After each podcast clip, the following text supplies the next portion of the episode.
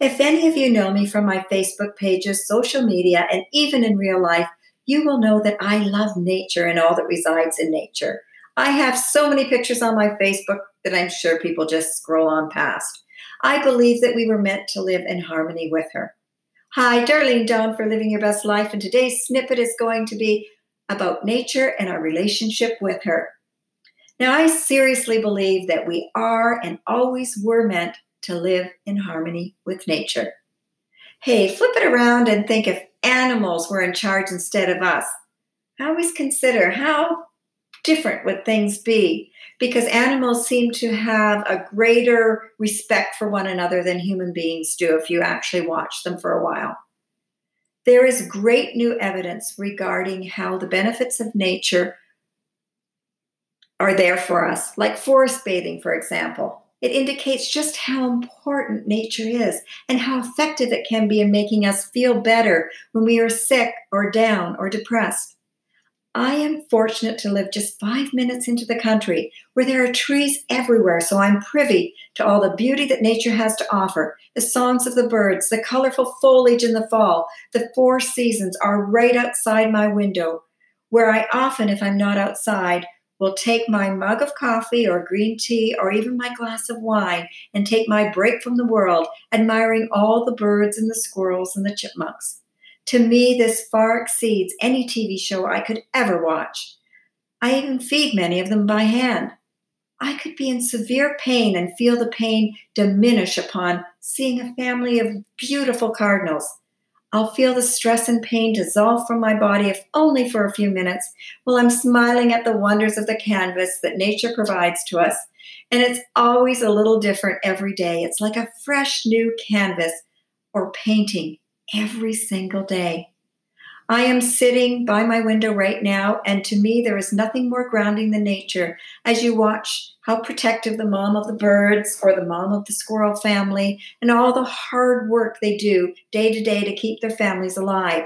The symphony of the chickadees, robins, cardinals, sparrows, juncos, and the slightly off key but beautiful blue jays is like music to my ears.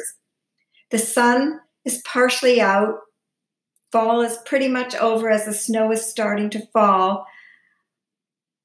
I was at the front of my home where no one could see me for the trees on my deck because today was a day where we put away so much of the outdoor things for winter, and I did my best to help, as I always do.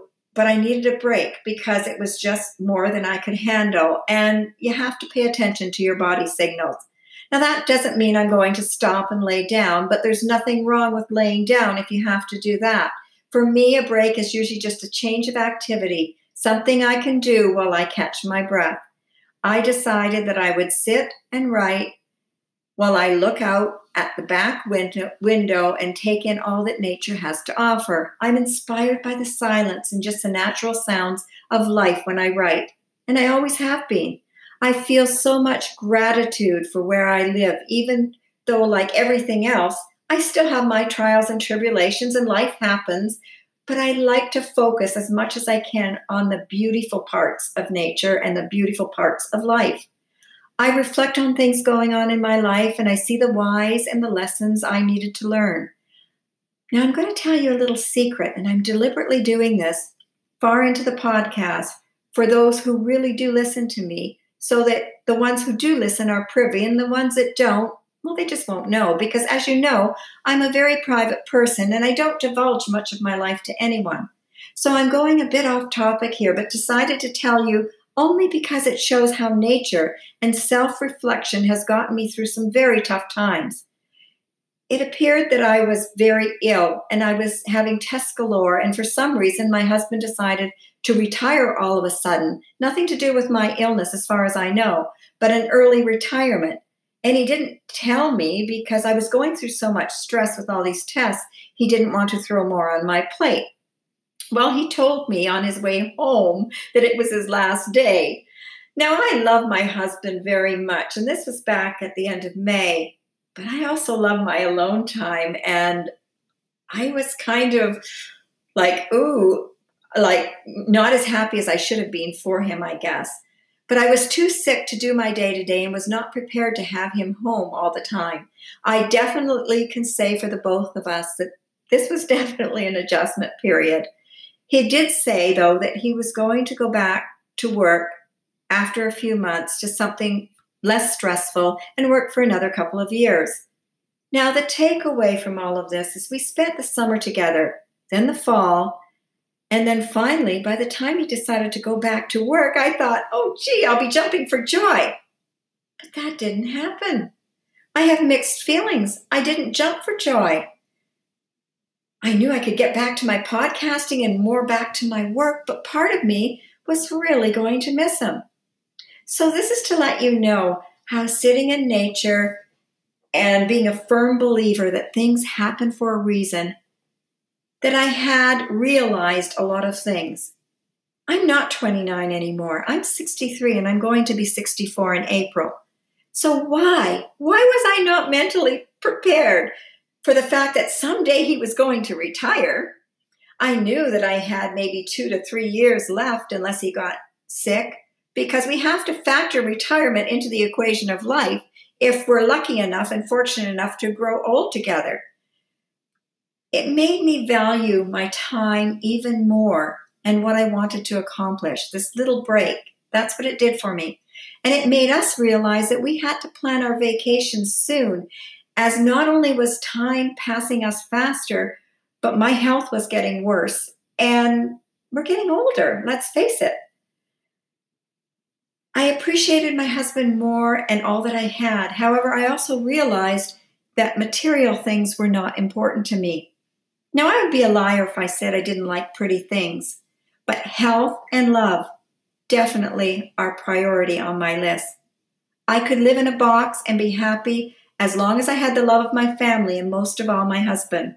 Health was and always has been the be all and end all because without health, you have nothing. I faced my own mortality. If you want to do something, you have to do it now. And that became even more clear than I thought it ever could be. See, when one ages, of course, some of us feel the aches and pains, but your mind and brain kind of feel like you're still young. And sometimes it takes something to really shake you to the core to realize that your hourglass is running out of sand and running out of sand very quickly. It was surreal how fast this was happening. It was imperative that I have a plan and I prioritize and get things done that I want to do now, not tomorrow, not next year, not next month, but now. It was imperative that I plan for a happy retirement when that day comes so that my husband and I can travel if we're able and scale down and enjoy the process of scaling down and the next chapter of my life. I'd like to say final chapter, but when I say that, my mom just kind of doesn't really like the sound of final chapter. So I, I say next chapter. I have two to three years, and for a young person, that might lead, seem like forever, but to me, that's a very short amount of time to accomplish all that I want to do before he retires. So, yes, it is true the sun will come out tomorrow. It's just, will we be there to see it? I'm not saying this to sound morbid, quite contrary. It is to wake everyone up as to how short life really is. It took another scary illness and an upside down life that stressed me to my very core, and me getting back to nature and self reflect on what is needed to be done and how. When one is faced with things like this, you tend to value the days more and feel more grateful for all that you have. And this gets me back on topic. For me, as long as I'm grounded in nature, just paying attention to the birds, the bees, the flowers, and the trees, it can really make me feel at one with the universe. So I do take time out to literally smell the flowers and listen to the symphony of birds outside my home. Another offshoot here, my husband and I, while he was off, we actually saved a bee with sugar water. This bee appeared to be dead, and I Googled and found out that often in the heat they need sugar water. We felt happy that we could take care of the bee and we saw it fly away. It really is the simple things in life that bring you back to center. I'm not sure if this would work for everyone, but I really believe in living with harmony of nature. Nature fills me up with all that I need.